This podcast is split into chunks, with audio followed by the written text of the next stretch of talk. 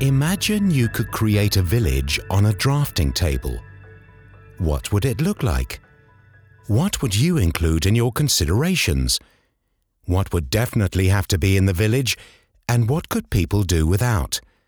And now imagine that the village is set amidst the mountains and should be in harmony with the structure of a historic village, as well as with the rugged, stony environment at nearly 1,500 metres above sea level. No simple task, but that was in fact the assignment that formed the core of an international architecture competition. Welcome to the Andermatt Swiss Alps Company podcast. Here is where we put our promises to the test. Today, we'll be talking about whether 30 international architects succeeded in creating Andermatt Reuss, the new village quarter in Andermatt, in such a way that it fits naturally into the surroundings but also into the existing village of Andermatt. The promise is that the new and historic parts of Andermatt will grow seamlessly together. The architects were given a clear list of criteria. One aspect that was extremely important to the investor and visionary Samih Sawiris was sustainability. The construction and operation of all buildings had to preserve resources, the energy supply had to be carbon neutral, and the energy consumption of the apartment houses and the hotels had to meet the Minergie low energy standard. In addition, the architects had to grapple with the surroundings. The rules of the competition specified that the buildings needed to have a connection to the Urseren Valley, to the Gotthard area of the Alps generally, and to the existing townscape of Andermatt. If you have a look around the Andermatt Reuss, you'll clearly see that local building traditions and materials also had to be taken into consideration. Taking part in the competition was a complex task. But nevertheless, the outcome of the competition was a success. 50 architects submitted ideas. The drafts varied widely, but not all of them were appealing right off the bat. Hany Ayad has worked together with Samih Sawiris at the Orascom Development Holding for more than 30 years developing destinations. He studied architecture and previously worked in the USA at one of the world's largest architecture firms. As senior vice president and the head of design and destinations planning, he was also a member of the Andermatt Swiss Alps competition jury. It all began with a briefing. We try to give them our vision. We are in Switzerland. So we want to reflect that. We have to respect their architecture. We have to reflect their culture in what we're doing. And want people who come and visit this place to feel they are in Switzerland. They are not in Egypt. They are not in France, whatever. With this information in hand, the architects got to work. As a first step, they had to sketch up the apartment houses and villas. But despite the good preparation, things didn't always go as desired. When I went through the architecture of the real estate, I was shocked. They were having glass buildings, they were having unbelievable designs, very modern, ultra modern, and just very few that respected our brief. So, in a way, it was like uh, disappointing because we didn't have many ideas. But anyway, we start telling them again, please, we want to do this, we want to do that. And this is how it started. There was another aspect that was important for the design of the apartment houses and villas. The most important thing there for the architects to remember, especially in this project, that we wanted to be a natural growth, meaning it's a smooth continuation we don't want people when they come they found an old Andermatt and then a new Andermatt. So if we succeed in that i think that's the most important thing. Things then worked better on the second go round all of the architects presented their proposals for the apartment houses and villas in person and explained their ideas. In addition to designing the apartment houses villas and hotels the master plan also had to be drawn up. Samih Sawiris worked on this with Denniston, known around the world for its well conceived concepts. The principal designer is the Belgian Jean Michel Gathy. In addition to urban planning, he and his team primarily take on high end projects, like the Four Seasons in Tokyo and Bangkok, the Viceroy Snowmass in Aspen in the USA, and the Chedi Andermatt. But here too, the jury first had to swallow hard. So he came with the idea that he's raising the ground level, meaning building a platform with two levels of parking underneath. And of course, having all the back of house of the hotels, you're having all the stairs people are going to park under and uses the elevators to go up to their units. Uh, everyone's going to have a storage to put his ski stuff, bicycle, whatever he got there. So that will be handy. And we were having a, a hard time just swallowing this idea.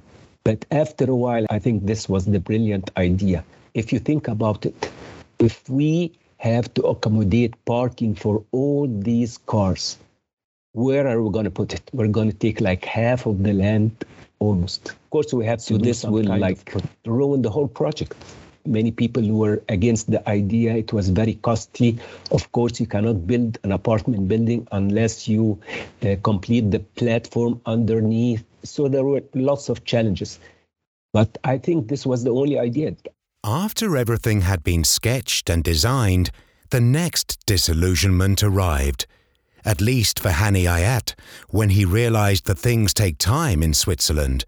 But this obstacle was also overcome, and in 2009, the first excavators rolled up. The plinth for parking and the infrastructure totals 46,000 metres square in size. Currently, we've built about two thirds of it. Thanks to that, the entire village quarter is car free. The buildings on the central lane have retail spaces on the ground floor for shops and restaurants. In addition to Piazza Gottardo, other squares are being planned where owners and guests can stroll or enjoy drinks and snacks in a relaxing setting, and children can romp about in the snow without having to watch out for cars. The construction industry has changed somewhat since the development of Andermatt Reuss began.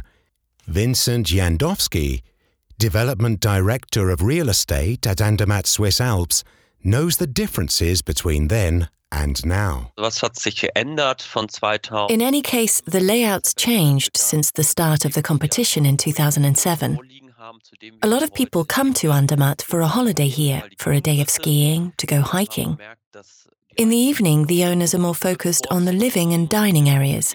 They want more bedrooms. That means the layouts had to be modified somewhat. The bedrooms were optimized and the common areas were enlarged. As a result, we restarted the design work for nearly every house in recent years. That also gave us the ability to switch out materials. Instead of building with concrete and masonry, we were able to switch to wood which is definitely more environmentally friendly and has advantages. It's faster to build that way, but preliminary design work takes more time in the case of wood construction.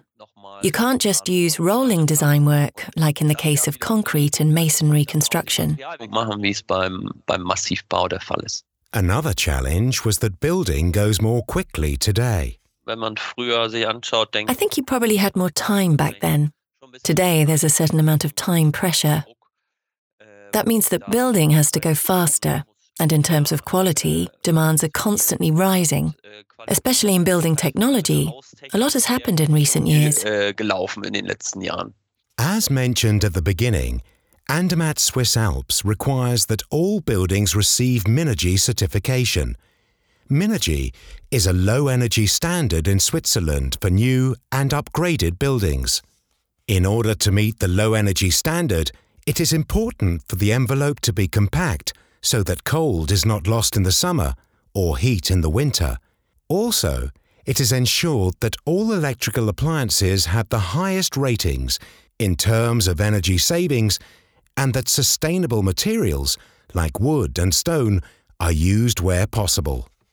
Even better than Minergie is Minergie P. We've now succeeded in developing a Minergie P building.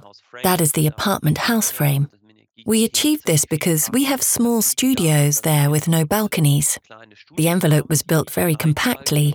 That's really why we got Minergie P there. We're still waiting for the Minergie P certificate. The Minergie rating was published last November. Andermatt took first place in the category medium-sized municipalities. The Minergie trademark is protected and is borne collectively by industry, the cantons and the federal government. It therefore comes as no surprise that the next buildings being planned will also be made of wood – and according to Vincent Jandowsky, this year will see the most construction activity since the Chedi Andermatt was built. There are four buildings under construction that started in 2022 Mira, Pazola, Silva, and Yara. And the contracts have been signed to start for construction in April with six more apartment houses. That means from April onwards, we will have 10 apartment houses with about 150 units under construction. Of these 10 buildings, four will be handed over to the owners at the end of the year. The other six will follow next year. One of the buildings currently under construction is Mira.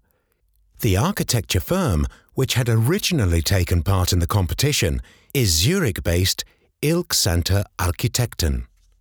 Architect Marcel Santer was pretty surprised when he received a call from Andermatt Swiss Alps in 2021 asking whether he would like to have his project built. That came as quite a surprise. The competition had taken place pretty long ago. We really didn't expect to hear anything about it anymore. The project had fallen off our radar screen a bit since we had many other assignments in the interim. It was exciting because this project happened right in the middle of the coronavirus time. That means the entire design work took place virtually with people. I was glad to have met Vincent Jandowsky personally. That way I knew that he really existed. It was very interesting and exciting because it was a new experience doing everything virtually. A great challenge with our building was that we did a lot in a relatively short period of time to revise the preliminary project and to modify it to meet the new requirements. Vincent Jandowsky mentioned earlier that owners now want larger living spaces for recuperating from their adventures in the mountains. These requirements were not yet known in detail at the time of the competition. Marcel Santer recalls his first ideas for the design of the building. We picked out a parcel back then that, in retrospect, turned out to be one of the most difficult. The site plan didn't have any right angles, it was more like hexagonal. I think the biggest change compared with the competition was that we had conventional single floor apartments in the competition. Then, when we started, we did a number of studies. One study looked at whether we could also build two floor or maisonette apartments in this building. And then we realized that this site plan typology actually allowed us to develop multi floor apartments. This gives the apartments additional quality, because in the case of the large apartments, we have more rooms at the corners. In addition, we have a two floor living room, which has a bay through the tower on one side and is lighted on three sides. Owing to the novel execution and the layout, the units in Mira feel a bit like a single family home. Construction started on Mira in May of last year. Shell construction has now been completed. Once the windows are in, work can begin on the interior the units are scheduled to be handed over to their owners at the end of 2023. The creation of an entire village quarter naturally attracted the interest of the media, as well as a large part of the populace. As we learned in the first podcast, no one could really imagine why anyone would want to carry out such a large project in Andermatt. The reporting was correspondingly critical, and not only in the daily media, but also in the specialist media. But to be honest, that was also understandable when the first two apartment houses were completely huddled closely together at the very back edge of the whole square. But with more and more completed apartment houses, the Radisson Blu Hotel Reussen, the Gotthard Residences and Piazza Gottardo, Andermatt Reuss slowly began to take shape. Then shops and restaurants arrived, and the neighborhood came to life. It was not until about four years ago that one could see that a village quarter was gradually coming into existence where the army had once held shooting exercises. At the end of our talk, Vincent Jandowsky let me in on some exciting news about our next hotel. Ähm, One of the largest solar facades in Switzerland will be created here. What might that mean? With solar, you usually think of rooftop panels that look like a solar cell. Visually, they have not been very attractive so far. But a lot has changed in this area in recent years. The panels are thin, like glass, with hardly any backing. That means they protrude 3 to 4 centimeters at most and can be installed as facade glass.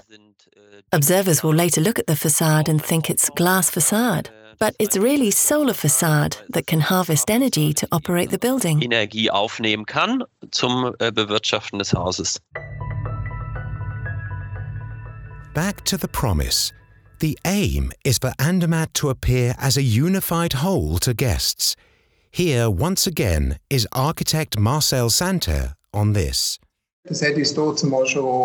Back at the time of the competition, we wondered whether they would succeed in having the Quarter and Andermatt grow together. Now you can really feel it.